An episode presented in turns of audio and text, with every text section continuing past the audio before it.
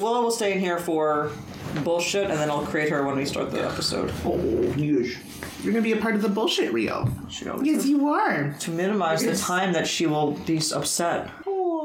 Okay, Willow, what do you think about Korean snuff cartoons? Are they better than Japanese deathmatch anime? oh, did you? I loved how the not Peter Sellers pronounced it. He was like anime. He is Not fancy Peter and Sellers. pretentious. Yeah. Anime. Peter Loners. ah, very nice. That was more clever than anything in the movie. Real. That's like um Tom Middleton. Tom Middleton, yeah, that's a Tom good Middleton. one. I have a whole spreadsheet of them. He's in um he's in not I was about to say the Princess Bride, but that's not correct. Uh, he's in have, Christmas uh, Prince. He's the like Loki-ish um cousin or whatever. So he's would be. Tom Middleton. I have a, an A-lister set aside for someone that I haven't seen the, the A-lister version of, but it's Meg Ryan. you find a Meg Ryan where she's God. she's documented. Find find someone with like impossibly huge eyes and lips. Sort of spiky blonde hair of the 90s. Yeah, exactly. A, a, a knifey shag. Wearing awful khakis. Yeah. Jeremy Rentner. There's Patrick Dumpsey. Yeah. Joel McPhail. I remember that. There's Matthew McConaughey, but it just spelled like con because he's conning you.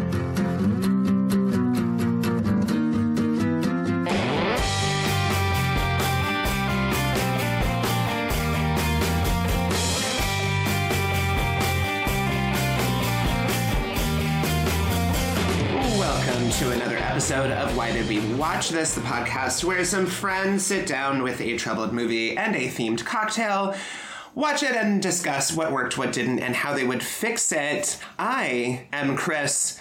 Do you want a good night kiss? Ravel. I am Lee Gary Leather Delahanty. I'm Brendan Shittin' Bricks and Trojan Horrors Drischler. And we also have two returning very special guests. How many? Friends of the show, two of them. Two. Now there are two of them. Please take it away, whoever wants to start first. Uh, hello, I am Meg, classically trained gargantuan coin.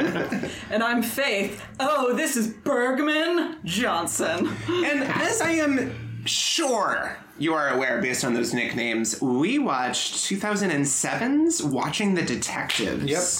Um, which, you know, starring Cillian Murphy and Lucy Liu and some bit parts from like Jason Sudeikis. Yeah, Like everyone's in this movie. Jason Sudeikis in this movie. Paul Scheer's in this Paul movie for like five seconds. Literally five seconds. Allegedly Josh Brett Gad, but we Yeah. didn't see him. Who? Yeah. Brett Gelman. Brett Gelman. Gelman's in it. I think that we should have a new recurring segment actually on the show. I'm going to propose right now. It's going to be called EGAD, which is which we watched a movie and we're eternally on watch for Josh Gad to appear in this movie.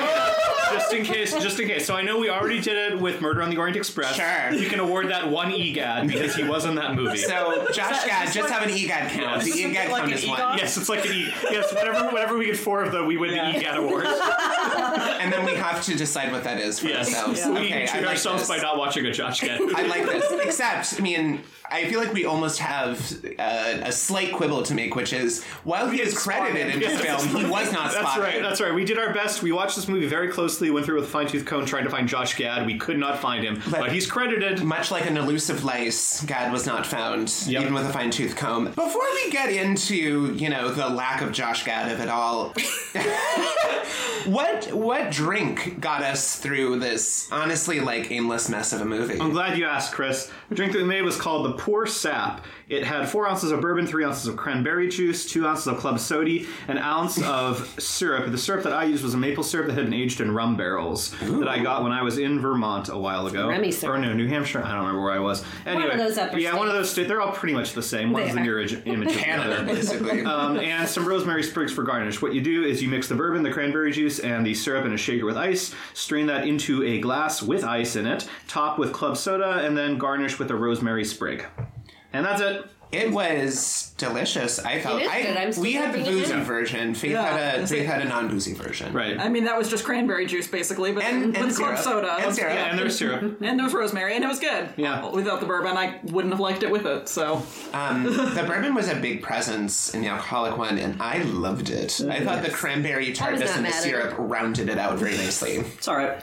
Sorry, from a Delahanty, that's a rave. You are not a Ringing endorsement. Yeah. I'm not really like if if I do like a whiskey based cocktail, it usually would be like the um like more of like an old fashioned like more just Sure. like drinking whiskey with like some orange Right. or like a tiny bit of thing. Like this is a bit um unusual for me. You're not a bourbon baby. Yeah, and it's a little sweet, not too. It's not too sweet, babe. luckily, but it's uh, it's not usually my thing. But it was alright. Uh, the one, my favorite whiskey one we had was the lemony one that we had for something like the cowboy, is it cowboy themed one that we had. Cowboy theme? Might have been the Bunraku one that we did with um Josh Hartnett. That was soju. I don't right? remember. No, that was well, that was the Gacked drink. Well, there was. I mean, are We had thinking of a Lone hard- Ranger? Because didn't Lone Ranger? have- yeah, the, the Lone Ranger one was also very good. Yeah. But in Bunraku, we did a cowboy one and a samurai. Oh, I remember. You, Oh, okay, that's okay, right. That's right. That's right. We did do. Yes. Because I was only thinking of the samurai one, but you're right. We and, did and because of the most expensive whiskey in the world, we would have done hot whiskey for that. Too. That's right. But I don't remember. One of the whiskey ones you've had before that was kind of like whiskey and lemony was delicious. But did it? It was with tea, right, or something? Maybe I'm wrong, uh, But we have had yeah. It was- anyway, there it, it was a good. that's one. a that's a season one ancient memory. That's what that is.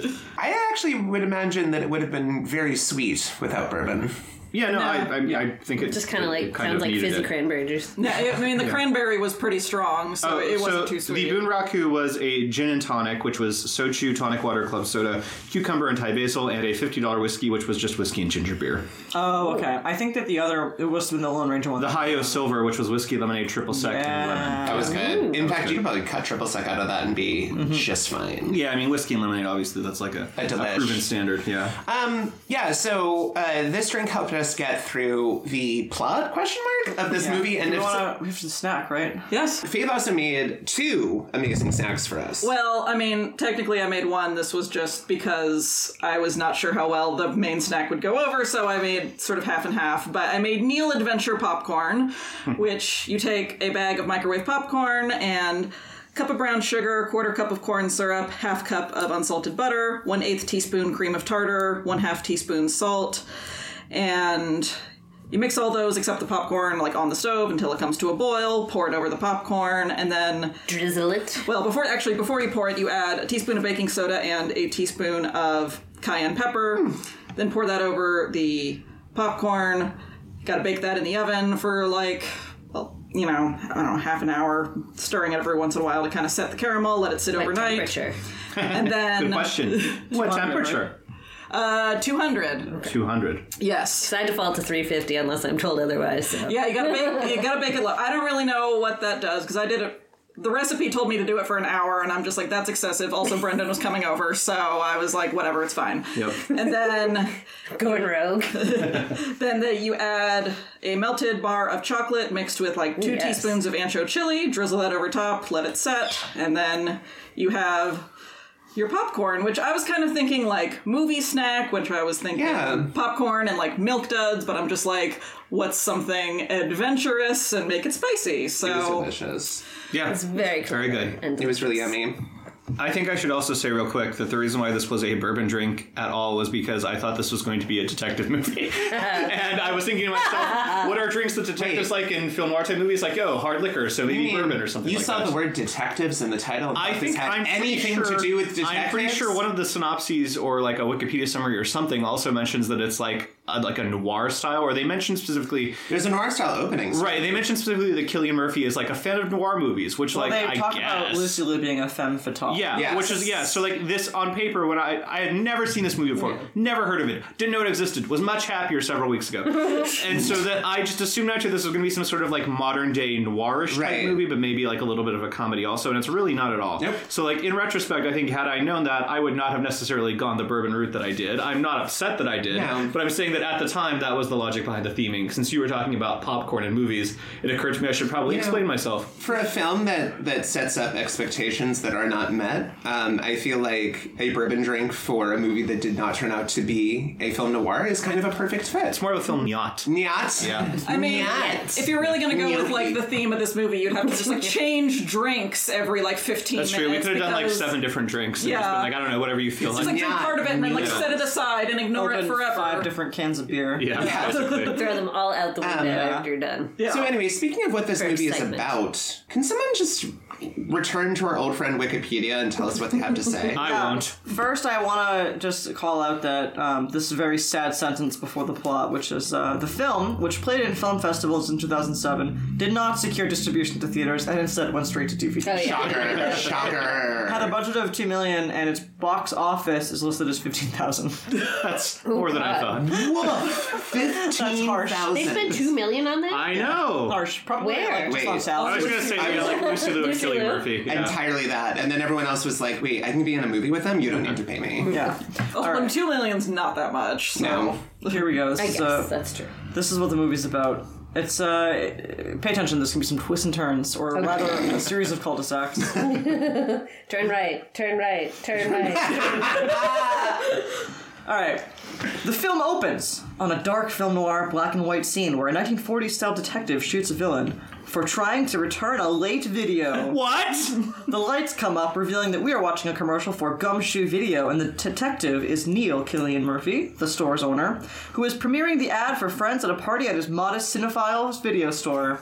His girlfriend Denise, Heather Burns, who appears in the commercial, does not show up for the celebration.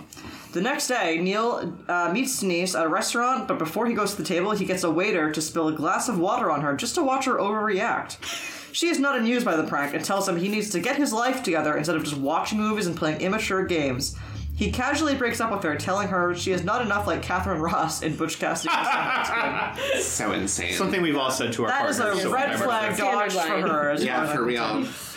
Back at the store, Neil is watching a film with his friend slash employee Jonathan Jason Sudeikis when femme fatale Violet Lucy Liu makes her entrance, turning his head.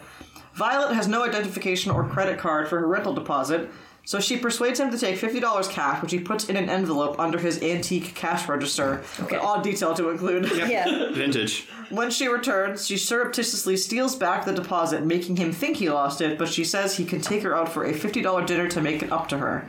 At the date, Violet arrives first and pretends that she has already gotten really drunk. When Neil does not try to take advantage of the situation, she reveals her joke and they proceed with dinner. At her urging, they go to a Media Giant store, his corporate competitor, and hide in a closet until after the employees lock up for the night. Then they switch a bunch of DVDs into the wrong cases and knock over some displays while fleeing. Whoa. The next day, they spy on the media giant and see an employee talking to a police officer. Later, and that's the end of that. Later, police detectives drop by Gumshoe Video to question Neil about the media giant break in. Once they have completely scared him, Violet appears, and she and the cops begin laughing hysterically at the ruse. A flummoxed Neil secretly trails Violet back to her house, where they end up in bed falling in love. The following morning, they go for a romantic swim. For sure. Sometime later, Neil is leaving to meet Violet at the park when he runs into his friends. Uh, not not of note. Sorry, I'm skipping casting announcements when they're just too unimportant. Yeah. That's perfectly fine. Uh, who beg to come along and meet his new girlfriend. Violet feeds them another party's picnic meal and leaves them to answer for it. Neil tries to make their next date quieter by watching a basketball game, but a bored Violet then does not want to stay the night. Later, he goes to see a band play at Jonathan's bar and spies her flirting with a musician. Jealous, he stages a rock guitar scene at her uh, for their for her at their next date. After they have sex, she reveals that she just staged the club scene and, before going to sleep, tells him about all the musicians she has dated, including a bald Polish avant-garde musician who stalks her from city to city. Paranoid, Neil imagines that every bald white guy he sees is the stalker until Violet stages a scene where she has been tied to a chair by her ex, the bald giant who turns out to be her friend Dennis. Uh, frustrated by Violet's tomfoolery, Neil breaks up with her. Neil runs into Denise and realizes that he has treated her somewhat like Violet has treated him, and that he misses Violet and the excitement she created. So when she calls him and tells him to come to her workplace, he does. She tricks him into stealing money from her job at an illegal casino, thinking it is another one of her fake scenes. He is shot at and chased. Neil is exhilarated by the crime, but Violet takes the money and lets him know that he has been used. Neil is very distraught at another breakup, but Violet returns to say that the breakup was a joke too. Neil is initially infuriated, but Violet convinces him that his life is more interesting and adventurous with her in it. They make up and drive off to Graceland in the new car Violet bought with some of the robbery money. Graceland. What they say? No, they say Graceland. Way That's the last thing that they Graceland. land I on. thought they said Vegas. I think they might have said at the beginning. They beginning. finally but- settled on Vegas. They- He didn't said weekend in Vegas You know, first. I just Okay. I love how this whoever wrote this Wikipedia summary just kept calling them jokes. There are jokes. Were these Little jokes? That was a joke. That was a joke. It's all a joke. At the end of it, Life it is a sounds joke. like it, you're watching like a fucking Michel Gondry movie where like, Right. a guy can't wake up from a dream. Right. It just resets into a Yeah. new scene where he's strangely as gullible as a baby, but we'll get to that. this movie, Watching the Detectives, as you might glean from that Wikipedia summary, has a bit of like a weird shape and kind of like Well, I- structure to it. So I just want to say, say you never seen this movie before. Never. Never heard of this movie before. Mm-hmm. I ditto. Meg Same. ditto. Ditto. Faith, you're the one who suggested we watch this movie. I did. Lee, you had seen this movie. You movie. brought but this upon forgot. us. when Faith first told me she was watching this movie, she was like, "Hey, I'm watching this movie," and I was like, she's- "I think you asked you asked me if I'd seen it," and I was like, Yeah, I was like halfway through, and I'm like, this feels like something looks Lee like- might have watched. I was like, yeah, this looks like something I would have seen. And I actually remembered hearing about it or seeing a trailer and being like, yes, this is a movie for Lee. But I, I maybe because of the straight to video thing, I was like, well, I don't know, maybe I didn't get a chance to see it. I don't know. And then when I watched it at the beginning of this week, uh, about 10 minutes in, I was like, yes, I have seen this movie. The more, every, every like scene that would come up, I would be like, this is coming back to, like, as it was happening, I was like, yep, that checks out, that checks out, seen that, I remember that. it's like all like the Nom flashbacks. Yeah, like that. I had seen it, and there are a lot of movies that are like this, I think. And it doesn't. One of these cases is different from the other. Like it doesn't really mean like it was that bad that I wiped it out. But it, it is just one of those movies that I saw and have completely deleted from my brain because it was storing something else in it instead. Did not need it. Yeah. Yeah, unneeded information. I think it's just interesting to note because this is a movie starring two actors who are like pretty well known. I, I don't know if they're bankable names, but like enough. I think at the time they were probably Esta- established right? names, and just this movie doesn't exist. No. Also, this is another movie that does not exist. We've had and like a few of those this we year. have, and I mean, I think to a certain point you allow it for movies like this, which are clearly like low budget indie movies, where it's like if you've never heard of this, it's kind of like, well, okay, of course you haven't heard of this. Versus something like The Big Wedding, which is every single star in Hollywood It's was in this huge. movie, and like still somehow this movie doesn't But exist. also, like I feel like both of these actors are now more more TV known, right? Because of Element. I guess. I mean, I think. I mean, Blinders. Peaky Blinders certainly, but I think Yeah. Cillian Murphy has still does a fair amount of movie stuff. Yeah. I think like Peaky Blinders was like a prestige TV project, you know. But he still works with Christopher Nolan all the time, Right. although he never gets anything to do in Christopher Nolan movies. Right, But aside like, from up here. yeah, it's just like people, yeah, know who they are, and I think in 2007 people knew who they were. Yeah. And I guess this is made by some guy from the Broken Lizard comedy troupe, wi- Right. with which I am not familiar, but I know is a thing that people like. right. But It's like Reno 911 and Like um, Super what was the movie Troopers. Super Yeah, Troopers? Super Troopers. Which I remember liking a lot, and I couldn't tell you if I would still like it. Yeah. so it's, I mean, I guess that's how it got funded, although that wasn't exactly a hit. So, as far as I know, Yeah. but I mean, I guess a cult hit, and it is a hit with I a have certain. to imagine with the com- group of broader people. comedies that they are very cheap to make and easy Right. to get butts and seats for. yeah, Right. And I suppose for something like that, that's easier to market too. That's a pretty straightforward commercial, you know, like hilarious cop antics, right? We Yeah. get it. With here, it's how do you sell this movie? Which I think again relates to the concept. Like, what is this movie? First, of all? like, what is the It's- plot of this movie? There's like any one of seven things this movie could be. It's it's essentially Lucy Liu running a series of like candid camera gags on Cillian Murphy, but there is no candid camera setup. It's Right. Just weird She is the candid scenes camera. that she's enacting on him. Yes. Her one woman play. I am a candid camera. My God. I would believe it. I would believe that character has a one woman play with that title. Yeah. There's no really like build or like through line either. It's literally just here's another improbable situation, and wouldn't you know it, Lucy Liu was behind it again. and yeah, when you know Cillian Murphy fucking falls for it, 'cause he's. Every single time. Just a series of anecdotes that are somehow unrelated, and it's like slower than you think it is too. Yeah. Like when hmm. you are, I mean, maybe not the generally, maybe this is a me thing, but like when I look at it and I expect maybe a sort of screwball plotline, I expect that like there's sort of a whirlwind of activity that she Right. brings, and that there's like sort of a, a An escalation. and yeah, or like yeah, some sort of plot or journey that she is going to propel him on. But it's just like they start dating, Right. And like weeks go by, and it's like yeah, it's just another weird episode of me dating this woman. Right, and Yeah. he keeps doing weird things, and he keeps falling for it, and they Yeah. keep not really addressing it. It almost like Until the very end, in which he's like, I don't get how you're this fucking gullible. like this type of arc, this type of story would work better in like a sitcom format, where like right. every week, single like, week, it's a new wacky. Yeah, Something more serial. a new scheme for that this Yeah, Yeah. is things kind of reset in between, but instead it's just kind of like here's an Yeah. inciting incident over and over again. It would sort of be like Dharma and Greg, the future. Ah, yes. Yeah, but it's It like, is- why are you isn't not that- exhausted by this? Right. Isn't it just I Love Lucy at that point? I guess Like, so. isn't that Kinda. I guess so, but I feel like if, if like Lucy was getting Ricky killed more often, like, if like Yeah. she was hiding in the bongos because like a mob boss was trying to hunt her down, Ricky comes home and there's like a mobster in the closet with a machine gun pointed at her. He's like, "Oh, Yeah, Lucy!" high stakes I Love Lucy. It is in and of itself just very episodic, right? And there's really no conversation between the episodes. I guess if you had to squint, the thing that's building is Cillian Murphy's exasperation. Yeah, I mean, uh, it starts with this like media giant thing, uh, which is set Right. up in the first ten minutes, and you're like, Right. "Well, this is a good point Right, and it's like it makes you think that like the entire movie is going to be about the threat of this large video store. Like again, this is one of like the seven plots this movie could be. Right? Is it about this tiny independent video store going up against this like large conglomerate? Immediately, their first date is basically like them hiding in this video store, fucking shit up, and you know almost getting caught. So you kind of think like, oh, is the entire movie going to be back and forth between these two video stores?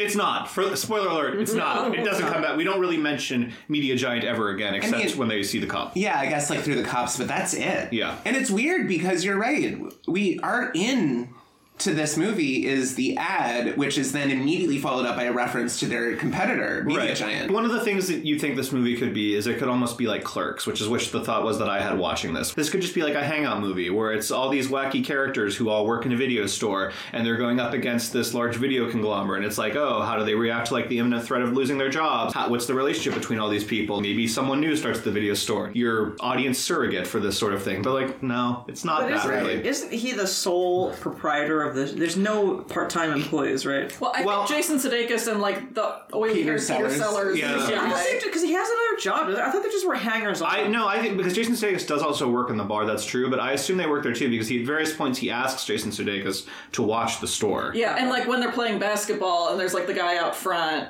who's like, "Hey, why is there no one in the store?" Jason Sudeikis is like, "Oh, I'll go take care of Yeah. him." So he Yeah. at I, least could- like I guess I just assumed it was see like a the Oh. a cafe Sinatra situation or whatever, where like the the busker musician who is there every day is also just tasked with Right. doing things. Yes, like, well, I if was you're gonna gonna say. sit your ass down in the cafe, Yeah, then you- yeah. If you're gonna spend your entire day here, you might as well watch the store for us Yeah. for a while. It seems like, well, you know how to do that. Yeah, stuff. I mean, well, you don't no, really work here, but like you- you, are my friend and you know what I need to do. So You see the oily You Peter Sellers type guy flipping Peter through a catalog. Loners. What's that? I Peter think he actually works. Yeah, there. you see, you no, he must because you see the scene toward the end where he's flipping through a catalog and he's like, "Oh, there's like eight thousand videotapes we could buy from this guy. If we buy them in bulk, we get free shipping, but otherwise we could go through them individually. Right. Then we don't get free shipping." So it's like clearly he must work there because like he's Yeah, I I would buy that because he is he an active film student by the fact that he looks like he's fifty. Seems maybe he's in Because he- grad school. Yeah. Because they talk about he, they talk about his film school. Because they're like, what film school do you go to? Which oh, is do they? real.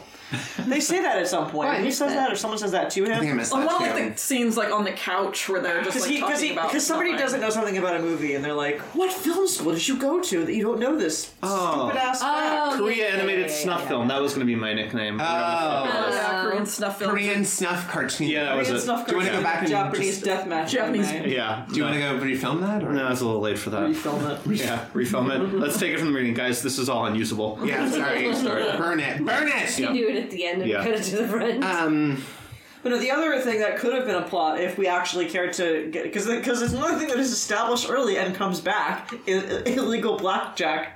Right, You know? right. Which I kind of like. It, it's such a weird thing because it comes off as like a throwaway joke where Jason does, Sudeikis yeah. is suggesting ways that they could earn money, and he says like, "Oh, you know, like some towns have illegal underground blackjack rings. You have to get in using a secret password, and like nobody knows about it." And Cillian Murphy's like, "That's dumb. That's bullshit." And then like later on, you find out there is one of these in their town, and Lucy Liu works there, and you kind of think that it should play off as a punchline to the joke. Where no, that's right, because Cillian Murphy isn't even the one who's like, "No, that's stupid." He's just saying like he's just sort of like confused by the premise. But like Yeah. one thing of Cillian Murphy's character was like, "That's dumb. Like, no town would have something like this. That's completely nonsensical. Why would such a thing exist?" And at the end, it could be sort of like, "Oh, it does exist. It was under my nose the whole time." The fu- like and the, the cherry on the top for that joke is that Jason Sudeikis when he looks out the window, Jason Sudeikis is just down there playing blackjack.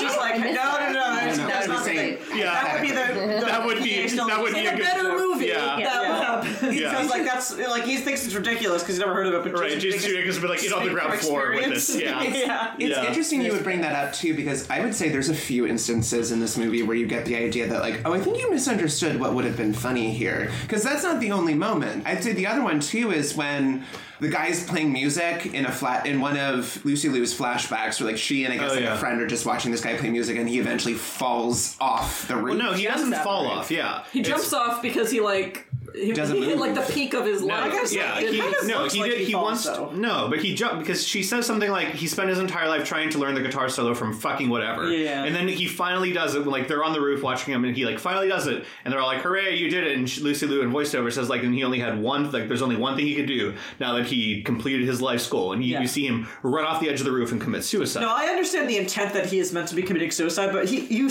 when you cut to him, he's already standing on the edge of the roof with his with his guitar as if he just finished the solo, and it doesn't. You, when you're looking at it out of, if you were on mute, and you have subtitles on, it does. It kind of looks like he falls. Like it kind of looks like he just like finished it and then goofed and fell. But then also there's a fundamental misunderstanding where like Brandon, I think you were the one who pointed this out. If they had cut after he falls off the roof, there's a joke there. Well, I think but the fact that we stick around and like see his crumpled body and then we see Yeah. them react and run away, you're Yeah. like, oh, s- bless you. So this was like bad. Uh, yeah, I think the joke is just he jumps off, and you cut before he even like disappears from frame. Yeah, it's Like, just that like- they take it a little too far. Right, it happens so quickly that you're sort of like, oh, that's goofy. But the fact that like we see the aftermath is sort of like, oh, Yeah. this is upsetting. But I mean- contrary-wise, it's then followed with the chase scene of Lucy Liu being pursued by her Polak musician ex-boyfriend, like chasing, violin. yeah, playing a violin, chasing her around an apartment or something. Honestly, it was Yeah. one of the it's the Yeah. funniest thing that happened The to way me. to do- It's so funny. IT crowd did that suicide joke correctly. Yes. They staged it where like uh, the Denholm Reynholm Yeah. guy just like opens the window and just like very steps nonchalantly, off yeah, and just, just, like, very nonchalantly, like walks toward the window, Yeah. plops out, and like no one even reacts from it at the table. They're sort of like, what? Gentlemen, Yeah, 'cause you just excuse kind me. of like it's just like what what just happened? Yeah. Yeah, Yeah. Like, that's how you would have staged that kind of like he, that it was the only one thing left to do. Yeah. So I guess like something we can take away from this is I suppose the plot is just Lucy Liu and pranks. It's very Right. Lucy Yeah. Liu, this plot. Yeah, Yeah. it's very Lucy Liu this plot.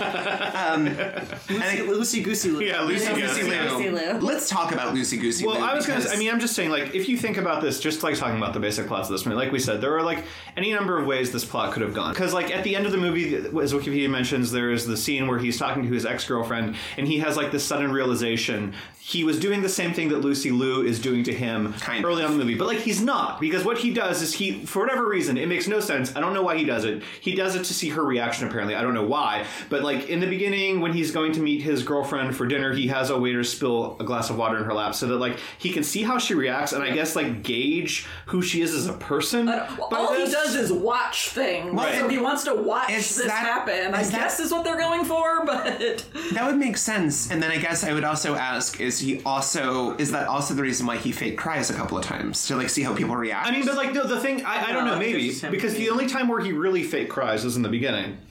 Yeah. excuse me, whenever he goes into his office and the couple, his friends with their baby, are sitting out there, and they close the door, and you hear him like sobbing hysterically, and he opens the door, and he's like, "Ah, just kidding, you dummies! Like, I'm not really sad. I'm pretending to cry." I'm like, Right. "Oh, Cillian Murphy, you so silly." And then at the end of the movie, he's doing the exact same crying, but I think it's supposed to be real, right? It's supposed to be like he's having a real emotional breakdown. Right. that's just But like a bad directing and acting Yeah, it's just cartoon. It's like not something you would be in a normal, Right. grounded, realistic scene. And like, but like the thing is too is then the movie like turns it into a joke because like it's one thing if he's just crying hysterically while working the register. If everyone around him was just sort of like, oh, Yeah. okay. But you see him at some sort of company baseball game mm-hmm. where he's at bat and swinging the bat and hits a triple and like runs around the bases all like going like. the entire time. They're like, it's kind of funny, I guess. You know, like that that's a joke, I guess. You could mine humor from the fact that this guy is just like sobbing like an idiot while still living Running his life. Yeah. Probably prior to that, it's not a joke, I think. No. Like the movie wants you to think like it's kind of serious. And if it's not supposed to be a joke, I'm not really getting any sort of reason to care about their relationship, you Right. know? Like if he's do- if he's doing this so goofily, it feels like he doesn't really care about her. So what's the point? And then you have the whole thing about how like they, they, they mention periodically Lucy Luce has this line where she says something about like like oh like you're always like you know you're, you're always watching movies and you're never living life or whatever like like this is what you do. You're not actually engaging in things. You're just watching old films and you're watching people play basketball when you could go out and play basketball yourself. I don't think that's like a thing that he really does in this movie. You don't see it. Right. It's not like you see. It's not like this is a character who, like you see go home and just sits in front of his TV set for the entire night, or like even again he works at a video store. You could just see him planting himself in front of a screen, and like customers come in, he's just yeah, yeah look over there. That's Yeah. that's where westerns are. It Go there. seems like he does play because he is playing basketball. right. Yeah, Yeah. like he has it's friends playing and a baseball. life and like Yeah. a Yeah. career. Right. Honestly, that that speech that she gives him felt like almost like the writer was like, "Oh my god." I, there is actually no reason for this to be happening. What's the reason? What's the reason? I don't know. He's at a video store. I guess it's, he's always watching things. He's got to participate. Right, and, and so you also think like, and again, like this was the synopsis that I sort of thought was going to happen for this movie when I was, I was reading the synopsis on IMDb or something, and it's like it basically seems to imply that the story is about Cillian Murphy who likes to watch movies, and then one day a woman shows up, and this woman is effectively a screwball comedy heroine, and it's kind of like, oh, I thought movies would be so great, and now I'm actually like living a screwball movie. What a fool I was to think that Sure living in a movie would be good, and it turns out it's actually not. But like again, that's also not really what the movie's Well, about. that's what the movie's definitely trying to be. Not necessarily screwball though, but he- but it's like the thesis statement Right. where he breaks up with Denise because she's not like a character from one of the movies he likes. Katharine Ross and Yeah, Katharine Ross. So it's I mean, to be fair, I've broken up with them because they're not like Katharine Ross and Donnie Darko, so I kind of get it. Yeah. so he he definitely it definitely is a movie about like be careful what you wish for. Right, He wants but it- someone like the movies, but when he gets it, he's like, oh, this is actually miserable. I think that might be improved if Lucy Liu was a more consistent character. I think they want her to be kind of a screwball comedy heroine, but she comes off as more just like a manic pixie dream girl at best, Right. or like a fucking lunatic at worst. Like Emphasis on at best. Yeah, yeah, at best, Like yeah. a very like it was trying. Right, no, to yeah. do that Best case scenario, failed even she's that. that. Worst case scenario, like she should be in an institution somewhere. Other people are going to be harmed because of the result a of her danger actions. to herself and others. Yes, exactly. Uh, I was going I was thinking at some point that this movie feels like sometimes it's like watching a really bad mystery box TV show at a certain Mm-hmm. point because like you just every scene you're like, all right, what's the next fucking on rug Setup. carpet Yeah, pulling thing, right. like the rug pulling thing going to be like. So there's that scene where you get the friends to go go to someone else's picnic, Right. And a couple shows up and they're like, "You're eating our food." I my first instinct was like, "Oh, she." She hired some people to pretend like this is their food. Yeah. But it turns out, which is an equally possible scenario, that it was just actually she just let she found a picnic basket and just like yeah. yeah, it's like trying to guess what shenanigan A or shenanigan B is happening. Right, because you, you as the viewer always know that something's at play here, but you Yeah. just can't figure out what specifically. It's like is at who play. is her intended like victim? Is it like the people from whom she stole the basket, Right. or just her new friends? She wants to prank them, but it's like really, it's just like you're just kind of screwing everyone over in Well, this and scenario. if every if every single improbable situation is just her having set something up, eventually it becomes very repetitive, and there's really no point at which you're like, "Oh, here's actual tension. I don't know what's going on," because by this point you understand. Okay, like we're gonna pull the rug out, and it was Lucy Liu all along again. It also kind of feels like after any number of those scenes, Cillian Murphy should be like, maybe we should reevaluate this. Maybe we should have a discussion about like what it is that we're doing here. It doesn't really quite happen that way. The scene where the going back to like the picnic basket scene, that entire that entire sequence where it starts with Lucy Liu picking up his friend's baby. She's like, can I pick up the baby? And the friend's like, sure, you can pick up baby. And Lucy Liu picks it up, and then she's like, oh, I dropped him. Like pretends to drop him real quick, but like catches him. And their friends are just like, you're so funny. Right. And then later they go on again to eat the food that was from another couple's picnic basket. As a note, one of the items that Lucy Liu says she definitely made was like a, a Tupperware container of red Jello, and Yeah. the reaction of the wife of the other couple is like, you know, I've always I've tried that a couple times, Yeah, I I've can never, been never able to make make it. it. and I just I want to talk to her. Yeah. What is your life like? Exactly. I really It's do, Jello. I really do want to know. Like, Jell-O, was there like- supposed to be more elaborate dessert than the other day? Shoot, like, ah, fuck, we didn't get anything. I don't know. Just throw some gel. Props. Yeah. and why does Lucy Liu say this secret ingredient to her like Jello salad is salt. Is it one of those like weird vegetable Jellos, even though it's red Jello? Maybe. It could be. Like Jello with like Yeah. also food or something. As someone isn't it? who's Like done a lot of aspic. I thought it was videos, salsa, honestly, when Oh. she took it out because it I was thought it very was chunky. sangria the first time I watched a bowl, like a Tupperware bowl of sangria. I don't know, man. She's kooky, okay? Yeah, listen, you don't know what container she's going to put her sangria in. You do periodically though want to put salt in sweet foods because it adds contrast to it. I did have, I guess that there is salt in Yeah, so I'm just saying, so- like, I don't know if you want to add it to Jello, but I'm just saying, I guess So you what could. Faith is saying is that Lucy Liu was right. Yeah, and what I'm saying is that at the end of that scene, you like cut you like you leave it basically with the other the original couple coming to the picnic mess and be like, uh, "Why are you eating our food?" And the couple that uh, Cillian Murphy is there with are both like, "Oh, oh," and like you know take the food out of their mouths. And the next time you see Cillian Murphy and Lucy Liu, Cillian Murphy's like, "Oh no, no, they thought you were great." You kind of expect it to be I like. thought it was funny. Right, you kind of expect it to be like a lie that you'll see the couple later on and they'll be like, what the fuck is wrong with your crazy ass girlfriend? she pretended to drop our baby. She got us in trouble with this random couple because she said that like this was her picnic basket. And you expect it to be like this eventual thing where all his friends are like, you need to get away from this lunatic woman. Right. You Yeah, will it's a what die. about Bob scenario instead. Exactly. It is a lot about Bob's scenario. Where when I was first watching this, I just wondered, like, What a hot ticket. are we going to pull back and just find out, like, each of these were just, like, someone imagining this? Just because it was so weird how there were no consequences. Wow, I'm going to try that one again. it was so weird how there was no consequences um, from, like, uh, incident to incident. They all, it's almost as if they're all kind of vacuum sealed from each other. Yeah, they just Yeah. kind of throw away Right. bags. You can put them in any to the order. next. Yeah. The penultimate one where they actually rob actual mobsters Yes. with actual shotguns.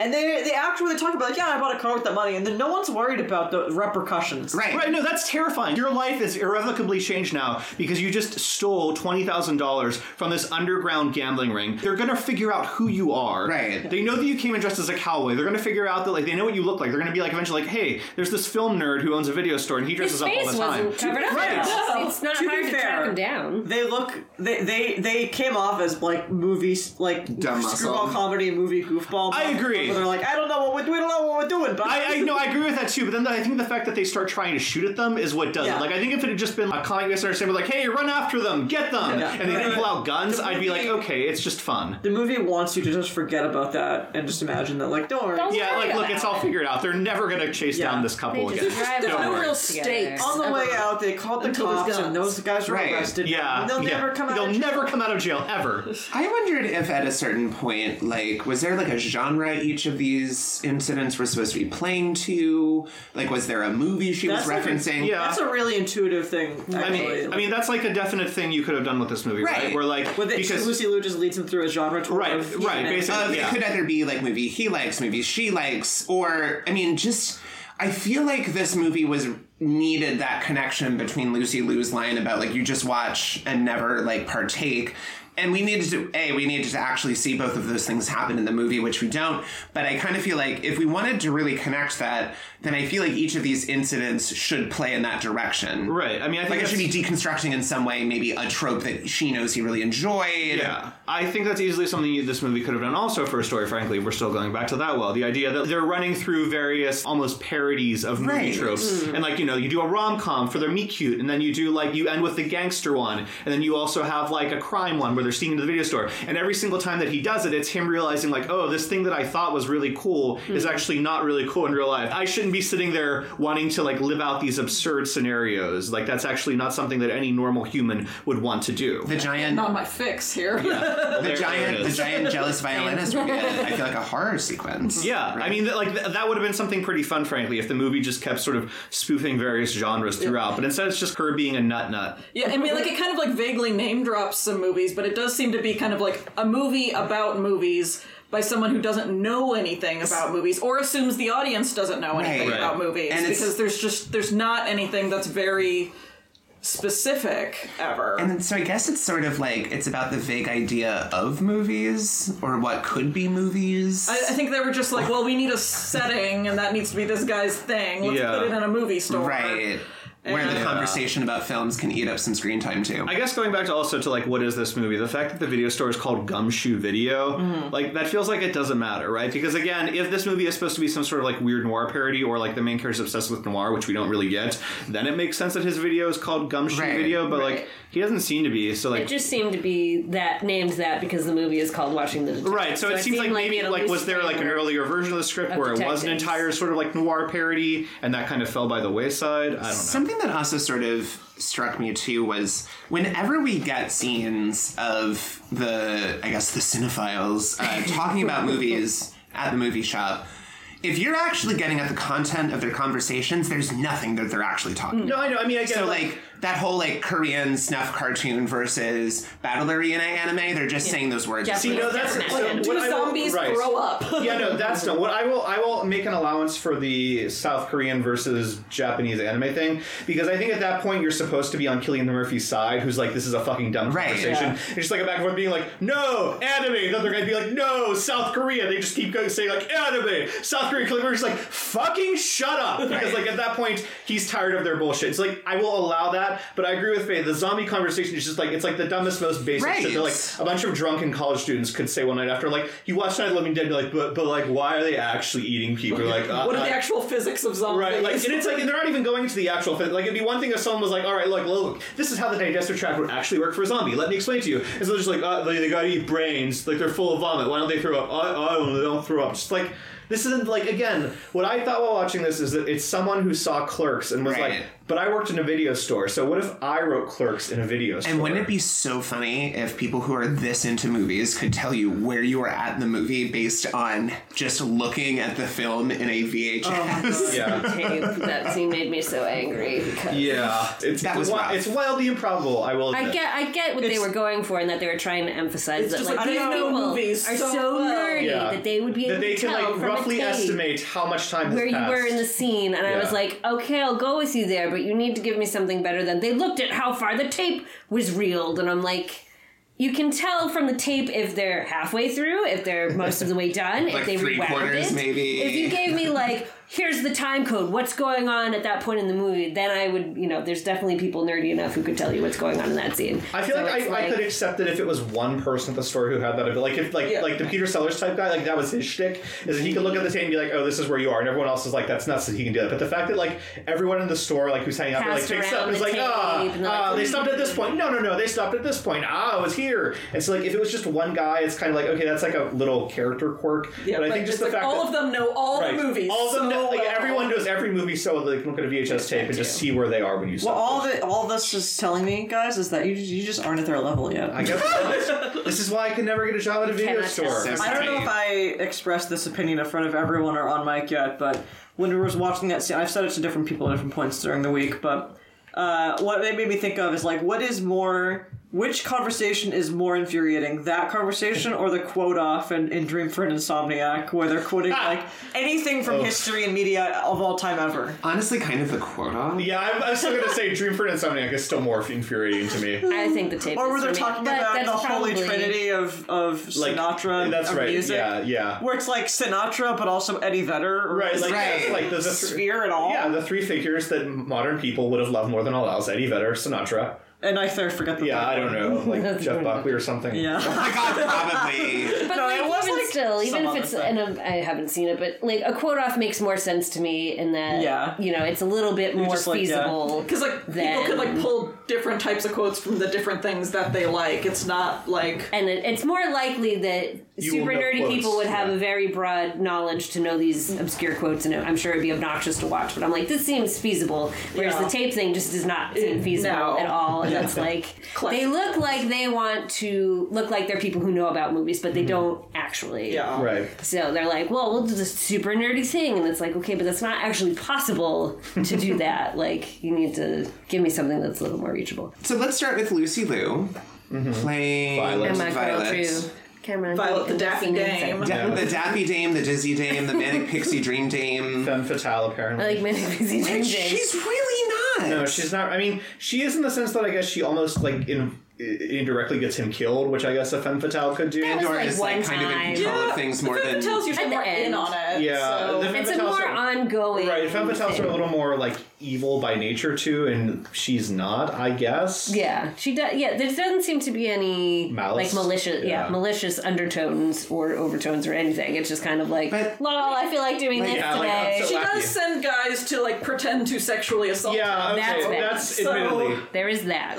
What But does- I think that the, the thing with that, like we were talking about, is that it, that's played off as a joke too. It's not like Right. I'm going to intimidate him by doing this. Right, It's so like just- just- male sexual assault is funny. Just to be clear, real quick, what Oh, the is scene is. best. Yeah, the scene is um, after they hide in the video store and after they sort of break in and cause some trouble. Later the next morning, she has two friends of hers who are dressed like detectives come up to Cillian Murphy in his video store and be like, "We want to know about your accomplice. Like, tell us where does she live? What's her phone number?" And he's like, "Oh, I don't know. I don't know what you're talking about." And they're like, "Well, like the- if you don't tell us, this is what you're going to be wearing." And they give him a prison uniform that he has because he likes to wear various costumes whenever he's promoting specials at the video store. And they're like, like now and you know what else is going to happen, right? And like they throw the uniform on the floor, and one of the cops starts undoing his fly. And my first thought was like he's going to pee on the uniform. I just thought that he was just going to be like He's undoing weird, like his whole pants. He's like opening his belt Right, I just thought it was and gonna be like a weird, around. gross thing to do, and then all of a sudden he's like starts chasing him around.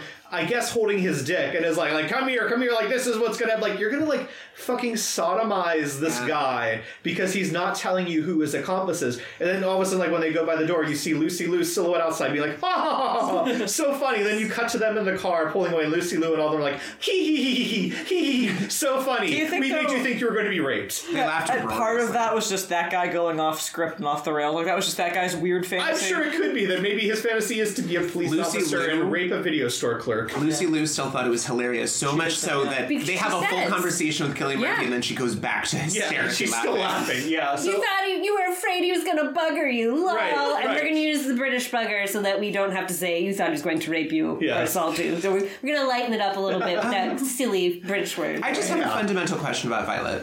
What does she want? she wants to like she's a chaotic neutral. She hates Yeah. being bored. She thinks That's she's one of the chaotic. characters. Yeah, that's true. She's bored Violet, yeah, it. Violet's like a chaotic evil who believes she's a chaotic good. Yeah, she she just like wants to like cause chaos. She's, right? like, She's it's like she's uh, like a kleptomaniac or like a, a compulsive liar. She just like is a compulsive prankster. Right. And she just enjoys Cillian Murphy as like the golden idol. Patsy. Of, yeah, of yeah. The, He is I've like, always kind of like for it. the Holy ideal grail. like receptor for that because he falls mark. for everything because he is just a dope of a man. yeah. I mean, I think like the most really you get in terms of explanation is when they're in the graveyard and she just says like I have a condition, and you kind of think that at the moment she's gonna be like oh like this is why she because she has like two weeks to live and she's just living life to the fullest blah blah blah blah and she's like I have borophobia and for like five seconds Cillian Murphy seems to be under the impression this is a real disease? And he's like You see him thinking about Bor- it. yeah like Eyes the little going like, around. the- right, like the little monkey on like a gerbil wheel just kind of like running around and he's like uh, borophobia like he gets it but I mean like the most you ever get is just that she's I guess afraid of things being boring Right. so she wants things to be as ridiculous as possible all the time and then at the end which is what she says to him whenever he is on top of her naked dripping wet on the couch she says like oh all of your exes are women like you've, you've left them all after 15 months because like after a year you look at them like they're a comfortable shoe you get bored with them because they can't live up to your movie heroines. So like i'm here to make sure your life is never boring. Your life is fucking terrifying until the last breath that you draw. Yes. You will never know if i actually Peace, you love will you. never know peace. right. Or if i'm here. This is what your life is going to be like. Cillian Murphy's like great sign me up. Can you imagine what their wedding would have been like? I mean, she won't show. She's gonna like fucking run away bride him or something. Or she'll have like someone dressed up to Yeah. look like her, and then the veil flips up, and you're like, "Oh my god, it's the giant man from before." Actually, that would be great. He like starts this, playing this the eight foot violin. tall bride comes out, and Cillian Murphy's like, "Yep, all good. All good. Everything makes She sense must be on here." stilts. this is my fey pixie wife. So zany. Just speaking of the uh, impossibly stupid and gullible, uh, let's talk about Cillian Murphy's character, whose character name I do not remember. Neil. Neil. Neil Adventure. I think the character changes from start to end dramatically, Yes. not in a growth kind of way, No. but like just like we forget certain things Yes. about him. When he starts off, he appears to be quite confident, Yeah. quite Yeah. charming. Um, loves to do a joke, loves to randomly have water have a thrown on his girlfriend and then mm-hmm. watch what she does, which is Yeah. a really weird moment. Which is nuts. Again, because like I still don't get why he was doing that. He wants to see how she responds. Okay, so is the thought if you're dating someone, this is your means of evaluating who they are as a person. If a waiter spills water on their lap, is it a question of like, will you yell at the waiter because you think waiters suck and like you don't care about them, or will you be like, oh, it's okay, I understand accidents happen, and like, is that what he's trying to do in the scenario? Yeah, that was because it just seems like he just like thinks it would be hilarious if the waiter spilled water. He's in her definitely lap. trying to see how she reacts. It's not just like to fuck with her, but it's the inverse because he like wants her to overreact and to be like you know dramatic about it, and the fact that she's Katharine not Ross dramatic and Butch enough. Cassidy and the Sundance Yeah. Kid. However, it is it is an incredibly sort of like skeevy manipulative thing to do to in any context to just try to like spy on someone or like Manipulate manipulate someone? the Yeah. situation so that you can learn something about them. to- Right. That's you know that's something you do if you're like a corporate spy. Which is, it's a, Hadn't he kind of already decided to break up with her because she like didn't come to Yeah, his party? yeah. So it seemed like he was already kind of over her to begin with. So like, like, Which makes more sense to break up over because I thought we were setting that up like, oh, the girlfriend's not really supportive of him. But so then he's it's- just Yeah. like, Yeah. well, then we shouldn't be together, I guess. Are these the actions you want to have for your protagonist at the very beginning of like? Yeah, Because immediately my takeaway when I was first watching this was like, oh, he's like not okay. We're not supposed to like him. yeah, I mean, look, that's the thing. I think He's like not okay. Right, you can certainly have that be your protagonist's action. There's no reason why your protagonist couldn't be like this fucked up guy who does weird shit, and then you either understand why he does it or he learns as the movie goes on that like why this is why these are the actions of a lunatic. And we might have, except the moment that Lucy Liu comes into the picture, he like reverses polarity Right. and just becomes like the perfect straight man Patsy Right. Mark He to literally become- everything. Right, he becomes this like naive idiot as soon as she shows up, Mm-hmm. and just like never at, at various points will never consider the fact that she is trying to pull one over on him, which is insane. First of all, it's really true like a fool me once, shame on you. Fool me five times throughout the course of ninety four minutes, shame on me. I mean, what do you think of him in this movie? I was gonna say there's not much to it. I'm annoyed, but I kind of so like. I remember in 2007 when I wanted to watch this movie, I probably was like, "Oh, he's cute. I like the way he looks." And then I think I'm, I guess in like yeah, like Batman, I thought he was attractive, and I don't know if he just sounds drastically different, but I was I find his voice so grating in this movie, and I don't really know why. It might be that he's sort of playing this like mumbly film nerd, I mean, there's certainly that. Yeah, he does kind of seem like somebody we would have gone to college with. yeah, but I just am turned off by him in this movie, and I don't know how much of it is the character and the voice he's using in this particular movie, or I'm just less into how he looks than I thought I was or was back then. I mean, he's got like the awful kind of. I mean, the fashion in this movie, Yeah. Uh, to take a sidebar, Is is, oof. terrible. It's oof, right, yeah. Kelly Murphy has very like Schlubby, I was like, gonna say baggy like pants. bowling alley chic. or Yes. something. Yeah. Like- Yeah, it's kind of like uh, that For it, post 2000 swingers world. Yeah. Yeah, I, I was gonna say for it, super being cool. for it being 2007, it looked very 90s. I mean, like, I was. I don't even know if it's necessarily nice. It feels like that was an early 2000s thing where, for a brief period, we were kind of like into that sort of look. on It's like men. kind of vaguely retro, Yeah. Right. like 'Cause you- not like- committing and like nothing fit. Right. When he, yeah, exactly. Like his Yeah, pants and shirts fit. are very baggy. When he takes his shirt off in the sex scene, his pants are like at nipple height. Yes. Like, like- like No, but it's at like to his belly. Right. they're Like like at belly button, which is that just like like- insane. Do we truthfully have any other characters to meaningfully discuss? No, they're, No, the film because nerd I mean, friends are horrific. Yeah, it's it's just like it's kind of sort of revolving just- door. literally, what can you say about any other character? I mean, like Sudeikis barely makes an impression in this movie, They're right? just Which kind of warm bodies that come through and say lines. I guess like the best thing you can say for his career is that you wouldn't even remember he was in this movie after you see it. And I guess if you're curious to see if baby Jason Sudeikis looked exactly like the Jason Sudeikis of now, the answer is yes. them. I don't know. He's got like baby fat Yeah. in his face, and like yes. Yeah, he does. His doesn't face is more rounded out. Yeah. You can tell like he's the same man. Yeah, I mean, definitely definitely like younger. does look younger. Yeah. way hotter. I would agree with that. Yeah, he's not like bad looking here, but he does look a lot younger here. Yeah, he also has like a much worse haircut here than he mm-hmm. does Yeah. now. Peter Loners, I literally have nothing to say about him. He's a non-character aside from his look. Horrific hair. Yeah, Awful, hmm. so greasy Same looking. shit Yeah. from that guy in Pacific Rim, the other the, the other scientist. Burn Gorman. yeah, with like the same like Goobers. Poindexter hair. Yeah, and, like like just made out to be like such a video store hipster. Basically. Yeah. like that's all that you can really see. I don't his character. think there's literally anyone else to talk about because I there's nothing to say about the random men that Lucy Liu recruits to do this shit. I mean, like his ex girlfriend, like isn't really a character, Yeah. and it's yeah, it's. I guess it's just kind of like, well, we have to have other people in this world, Right, make like he needs friends. round it and it's out, like, yeah. I get- there must be people Oh, the in this couple? world, right? So it's not just like a who? chamber I- piece, Right, right, and like the couple, like again, who the couple really threw me because like I was confused because you first see them at the video store, so I thought they were video store employees, but like I guess they're not because you never see them there again, except when they briefly come in to go to the park with him. The way they interact, it felt like she was his sister or something. Right. I, Yeah, I don't it know like seemed how familiar. right, I don't know how to explain it, but there were like sibling vibes happening Yeah. there somehow. I don't know why, but there were. Um, I can't think of anyone else who's in this movie to talk about. Josh Gad. oh, well, but he's not in it. I The don't know. elusive Josh Short of Gad. course. the ghost of Josh Gad. Gad. We could really feel his presence in every scene. I think we Um, need to watch it again and look for him Josh once I still feel like he might be the video clerk when they're like talking to him from I don't think behind. so. Do you but think then, he- like when they switch to like the other scene, it's just like randomly another actor. Or maybe they like they they weren't satisfied with that actor's line read, so they're like, "Gad, get in here and do an ADR." I, I, I don't know. I, he, he must be somewhere. I'm going to tweet at Josh Gad later and figure out where he is. Honestly, if you do that, he'd probably respond. He would probably Yeah, respond. who. No, it does, and I, I, I really just I need to know where Josh Gad was in this picture. Like I said, Paul Scheer shows up for all of like two seconds. honestly, it's kind of blink and you miss it. Right, no, I saw him really quickly. and I was like, "Oh, hey, it's Paul Scheer," and then like he never shows up Yep. ever again. Yeah. Brett Gelman pops in at the end. Who I just I I had never seen Brett Gelman with hair Right, before. And even then you can tell like it's thinning hair, like Right. it's not quite all there, but there is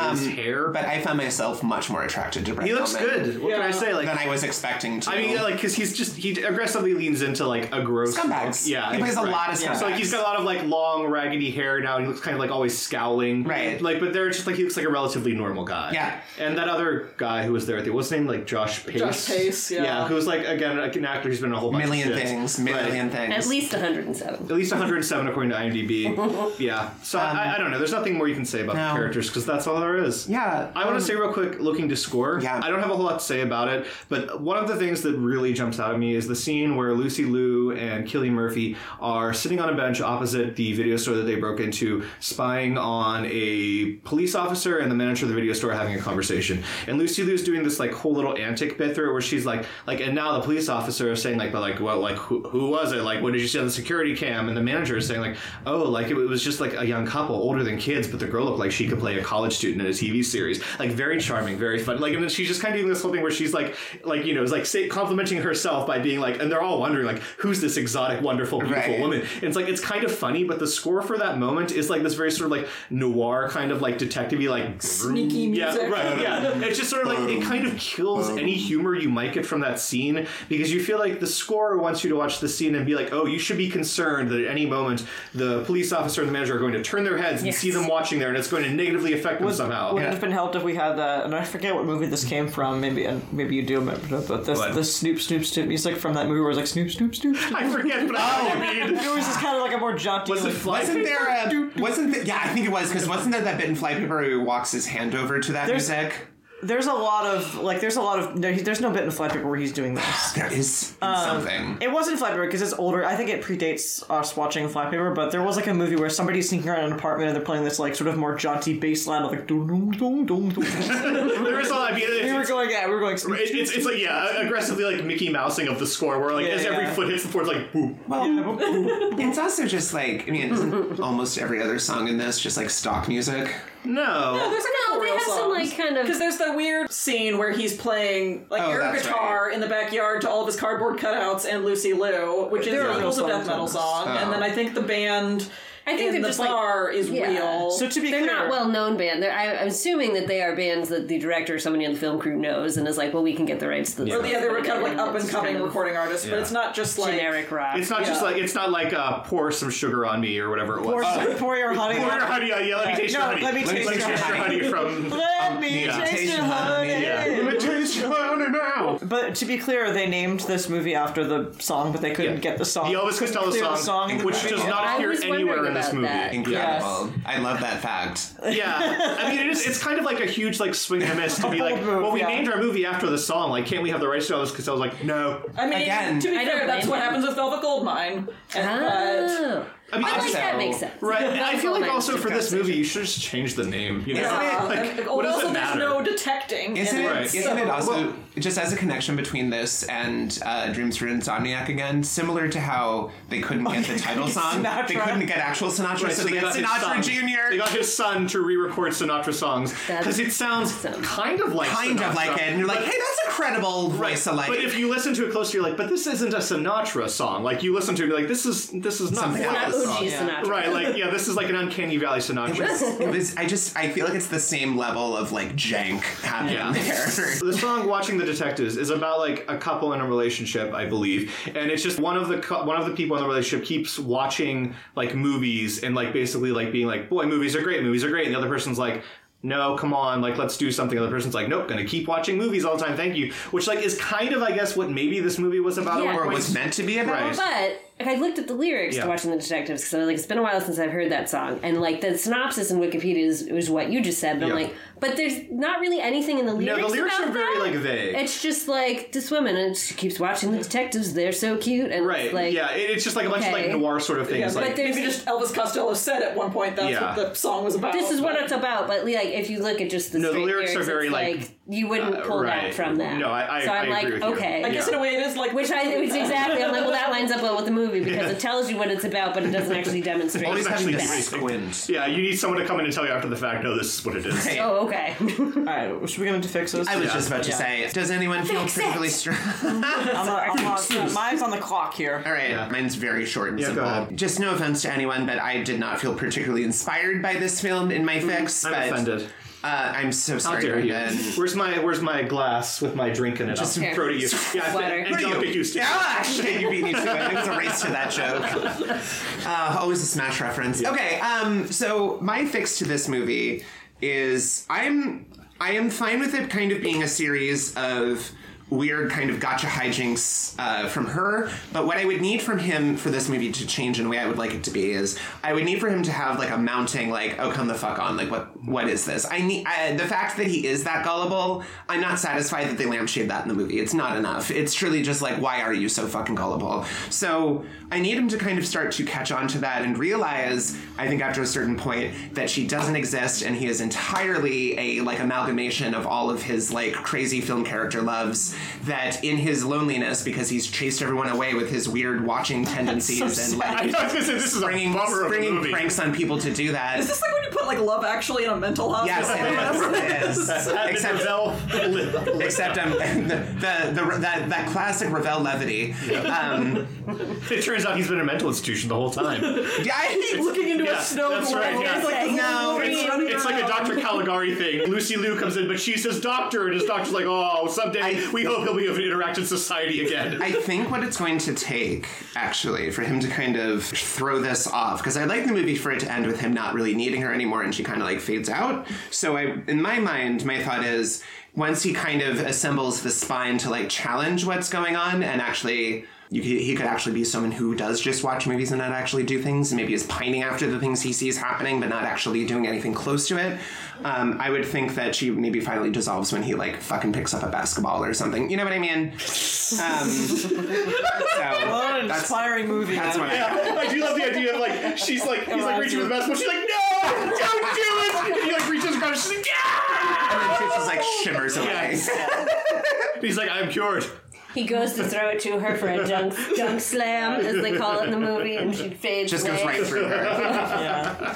and it goes through the basket. That'd be amazing. The thing that I really didn't like was I did not like the kooky woman as like the inciting factor for everything. Yeah. So in mine, there's going to be Neil and Violet. They both work in a video store. Maybe Violet's kind of like a newer employee, and like maybe you know she's a little weird and like quiet, and like he likes her, and they're trying to get to know each other. And then there's going to be this like mysterious figure that comes in to the store, and there's I was going to get to casting, and now that's so much better. But and so there's kind of just this mysterious figure is kind of going to lead them on this like weird like sort of maybe after hours type adventure where there's like all these like escalating incidents throughout the night. It's going to turn out like maybe the mysterious figure is like her ex-boyfriend and like that's going to be some kind of character development for her. And in the end you know they're going to use their their movie smarts to kind of like solve this whole puzzle and like get themselves out of this situation and then maybe decide like hey maybe we do watch too many movies and our, you know, life is just too weird. And for casting, I was gonna do Jason Sudeikis as Neil, keep Lucy Liu as Violet, hmm. and then make Cillian Murphy like the weird mysterious figure because I hmm. like That's him a lot interesting. better when he plays weird characters, and I thought Yeah. Sudeikis would be a better romantic lead because Cillian Murphy's not that good at it in this situation. No, I mean, it's, to be fair, I think they don't have great chemistry in this movie, and I don't know how much of it's just the hmm. fact the characters are shit versus them not I being suited I for like it. them together in like the graveyard scene and Yeah, like there's some. of the scenes where they're not being insane. I Right, actually but think they like few and far between. Yeah, I think they can play off each other well, like, but it's just they're so badly written that it, it just doesn't work. So Yeah. I, I want to say just real quick, this wasn't something we talked about. I kind of mentioned wanting to talk about. it. One of the things I really just don't care for in this movie and why I'm kind of dumping it from my fix altogether is the fact that, like, I guess Lucy Liu is supposed to be either a femme fatale or a screwball comedy heroine. She comes out as more of a manic pixie dream girl. And I guess it's just hmm. like watching this, like, you have to think to yourself, well, what stops a screwball comedy heroine from being a manic pixie dream girl in these scenarios? Hmm. What is the difference between the two? And is it just literally that, like, her, her motive or intent is what changes it? Maybe, maybe with a screwball comedy heroine, it's because she's doing all these things for herself. And it's not that she feels like she's pandering to this man. It hmm. feels like this man is just kind of along for the ride while she's doing all this wacky shit. Yeah. I don't know. Maybe that's it or something like that. That's probably a, like a bigger conversation that someone could have that we don't really have time for right now. so I, I want to kind of omit all that shit entirely. Basically, if it were up to me, the one thing I guess that I kind of liked about this movie is that it's a bunch of nerds working in a video store and they realize that they're screwed because there's this much larger corporate conglomerate who has moved into their town and has opened, you know, this enormous blockbustery style video store. And I, I think if you just kind of want to deal with, you know, these people, maybe like, you know, you can do the sort of things that are doing this movie where it's like, oh, like we have to sabotage the other video store somehow. We have to play pranks on them or whatever. Fuck up all their DVDs and move them to different cases or whatever bullshit you want to do. I kind of like that. You could still maybe have the idea that maybe Lucy Liu is kind of like what you had faith is like an employee who comes to work in this store who's sort of new to this world. She's kind of like like I just want a job. Like I just need a place to work. Yeah. And she goes in this place with like all these fucking nerds who are just like so 100% hell bent, wholly committed to this role. And she's just like, guys, this is a job. Like, it's fine. Like, I'll help you out with this because I need money still. But everyone needs to like take a step back and just realize that you know that this isn't real. Right, Yeah. the world's not going to end. Right, and so I just I, I think like again I am very loath to ever tell a movie you should be more like Clerks, but maybe this should be a little bit more like Clerks because like that almost always is like a recipe for disaster in a movie. Like you just can't do that. But it's closer in the right direction. the Right. setting was what attracted me in the first place. Yeah, so like I think the idea of it being kind of like a workplace style comedy and could end with a conglomerate leaving. It could end with this video store going out of business. Like I don't really care. It doesn't really matter. But the kind of like Empire Records. Yeah, so the idea could literally just be like it's a movie about all these people who work in a video store, and that's about Yeah. it. That's all I care about. I kind of have like two half faces. um, so because in the description it described Lucy Liu as a femme fatale. Um, in the beginning, when they go to Media Giant, which is the name of the store, I feel like we should I mention. love It's not just like a Media Giant. Little it's like nose, don't you think? Media Giant is the actual name of the store. Um, when they go there and she's like pretending to, to like throw a rock and do all this, I was like, oh wait, is she? Does she work for Media Giant? and she's trying to trick him into I don't know what. That would be a um, prank that would make sense. Yeah. Exactly. Anything So I was does. like. And then that clearly, you know, turns out to not be the case at all, and it goes in five other directions instead. So one idea would be to have her actually be a femme fatale, but Mm-hmm. kind of disguise that by like, I'm just going to be a manic pixie, pixie dream girl, and like, oh, I'm pranking you, but kind of like subtly sabotaging yeah. his indie business, and then they end up falling in love, and then it's like, oh, awkward, because I actually was just supposed to mess with you, but I do actually like you, and I feel bad because now your video store is going to be run into the ground, versus, Right. and I have to deal with that. Um, and then the other thing is, if it's going to be a manic pixie dream girl thing, we're gonna stick with that as an actual trope that's gonna happen. I would want to do something like what I kind of liked about 500 Days of Summer was that like initially she's played off of that as that um, the character of Summer, but then like as you're watching it, you're like, no, actually Tom is projecting that onto her, and Summer's just kind of legitimately doing her own thing, but Tom is making her into this. So to do something similar with that, where like she, I guess, I mean, if she wants to be whimsical or whatever. Because the thing that bothered me is she actually called him out at the end for, again, we didn't really have a basis for it mm-hmm. with her seemingly to out of nowhere know about his previous partners, even though they never talk about his dating history everywhere. She's like, oh, every 15 months, like randomly 15 months, you get bored with your girlfriend and you just have to you know, because they're not living up to your standards of heroines in your movies that you watch all the time. And I'm like, yeah, that's a valid point. But the the they don't put it on him to learn from that. Right. It's like so. I guess I Lucy Liu takes Like, it on. I It's have to like, be a lunatic. well, I better be very interesting to keep you interested. Not like you need to do some self reflection and realize that this is a problem Yeah. that you need to deal with. So maybe if she kind of like you know escalates something to the you know like the pranks kind of start to get out of control and he's Yeah. like you know um, I guess that's kind of a forked path too. She can either be kind of like doing normal quirky things, and he has to realize over time, like she doesn't exist just to entertain me.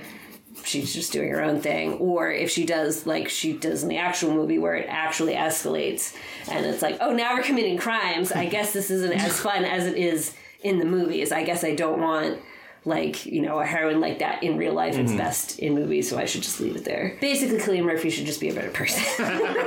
Not a bad. Not a bad does that sound completely fair.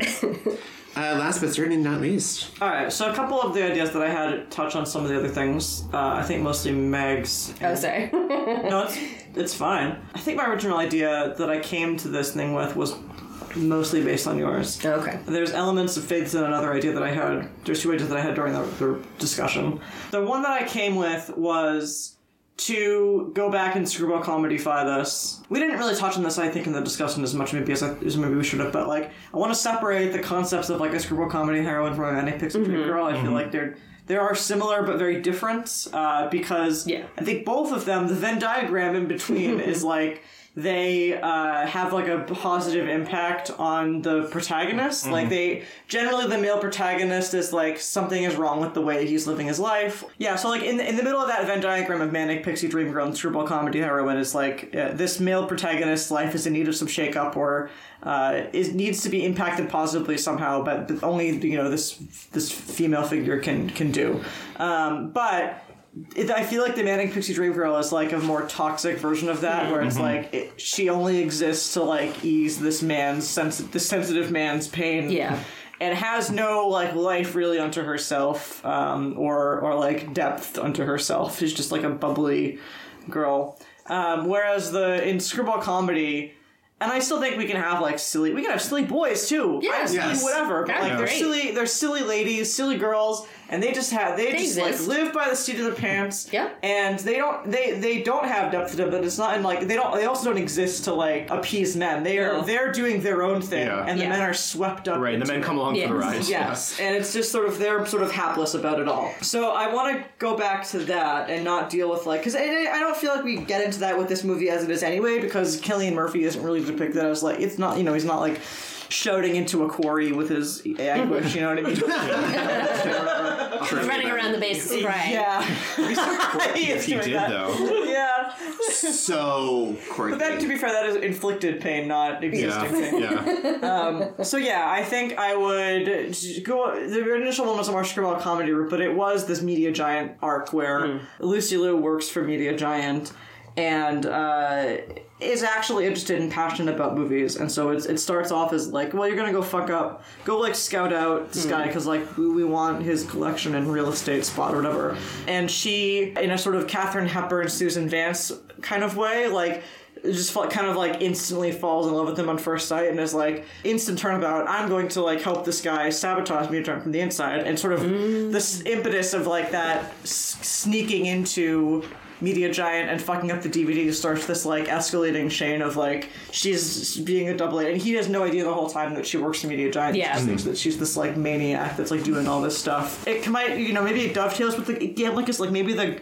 executives are in the like illegal black detective and they somehow like you know get the executives found out for like doing illicit gambling or, or something. like laundering the money. From yeah it or or because I, I still think that it should sort of touch on these like high concept genre things of like doing a heist and things like that and you know different shenanigans like that. So that was the initial one was was that. But she was still very much like a wacky uh, dizzy dame from a screwball comedy then the other one I had that I came up with was just the si- a sitcom screwball comedy, like we like we joked about earlier in the discussion, where uh, Every week is a new thing. every episode Yeah, is like, would be cool. how is Cillian Murphy going to get just like duped again? what, what new caper awaits? Yeah, like what new caper? But it, yeah, I, I think that would be interesting. It would be kind of funny to see like that the screwball comedy old school like dynamic, but played out weekly in a sitcom format, where like you know the pilot is maybe like the the, the this screwball comedy movie of them like meeting and falling in love, and now it's like it's like every movie is the sequel to Bringing Up Baby, where it's like what the fuck is going to happen Yeah. to this guy, to this doctor, this poor archaeologist now? Where the fuck is he? He's a what is He's a his career? paleontologist. Paleontologist, I mean, or he works yeah. in a museum, but Yeah, he's some sort of science man. yeah, he, he does the science. Science man. A science man? Science.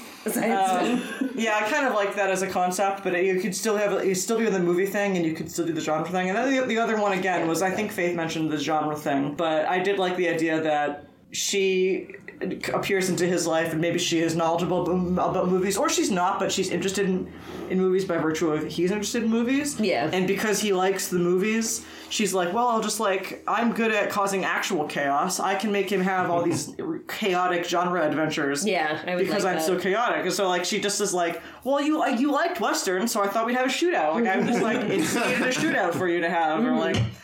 Yeah, you like heist movies, so let's rob a bank. Yeah, you know, like it's like having him do like sort of roping him into all of these crazy schemes. So those were the three uh, main ideas that I had. The last traditional segment is Would you recommend this? No. I mean, I guess I technically did, but recommending it for this podcast is different than recommending it to the general like, public. life, so. yeah. I can't really throw stones about this, but the the let's let's try to keep in mind that the reason we started this podcast was that some of these movies should be redeemable. Right. There's something we liked about them. Right. We sometimes get up in these movies where I wonder what what anyone liked about it. Yeah. Um, Yes. Did we like anything about? Did, was there anything interesting about this? I, don't, I feel like Murphy I remember when I first watched it, I was watching it, and like the first half hour, I was just like, "This is insufferable," and I hate this. And like towards hmm. the middle, when like once the characters kind of calm down, then I'm just like, "This is okay. I don't mind this." Hmm. And then it just keeps going in like more weird directions, which is eh. kind of why I was just thinking, I'm like, I think there are ways you can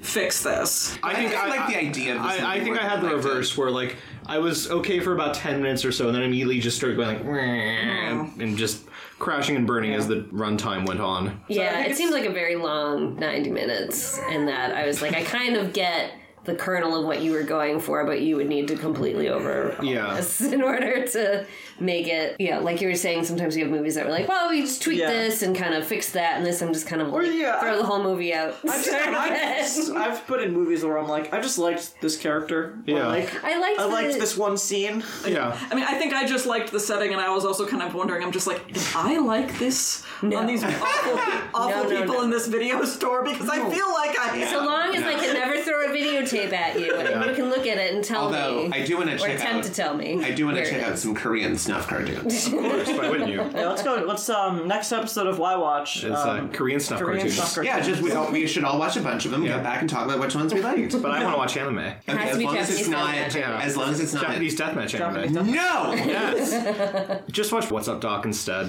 Like Yeah, just watch much. better movies. Yeah, Yeah, Raising that's fair. Arizona. Yeah. I mean, I had a lot of fun doing this. I was so glad to be able to see two old friends of the Yeah. show to come back. I think we're two them our, our first guests that we've had in a long time too. Yeah. Yeah. Well, Yes. there has been a pandemic where you can kind of have to limit the people you're hanging True. around for a while. So True. What's that? All right, um, come back in two weeks and we'll have a mini. Come at us, bro. Come at us then. bro. And Bruce. Uh, Bruce. Facebook.com slash Watch YWatch. podcast. Podcast. Podcast. Um, Dratpack.com. Ding all the bells. Yep, that's it. Uh, give us five stars or nothing at all. Yeah, Apple Bye. Pod- Bye. Bye. It must end. We're at hour twenty. Just like watching the detectives. Don't get cute. Just like watching the detectives.